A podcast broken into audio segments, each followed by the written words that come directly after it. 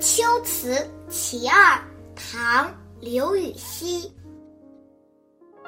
山明水净夜来霜，树树深红出浅黄。世上高楼倾入骨，岂如春色送人狂。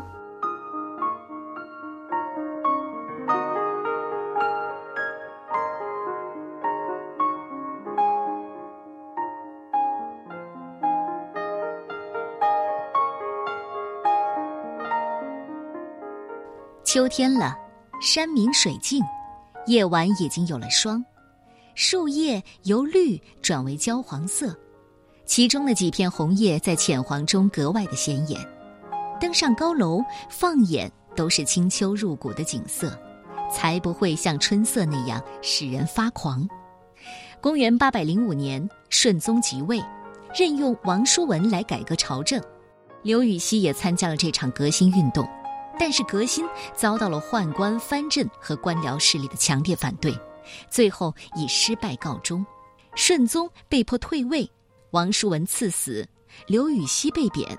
那年他才三十四岁，正感到春风得意，却被赶出了朝廷，苦闷是可想而知的。但仍在这样的心情下，写下两首辽远的秋词。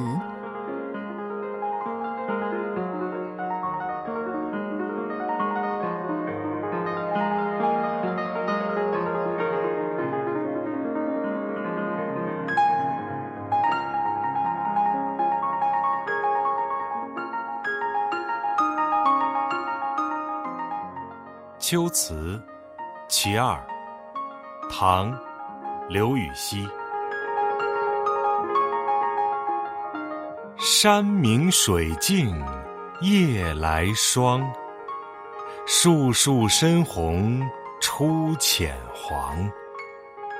世上高楼倾入骨，岂如春色走人狂。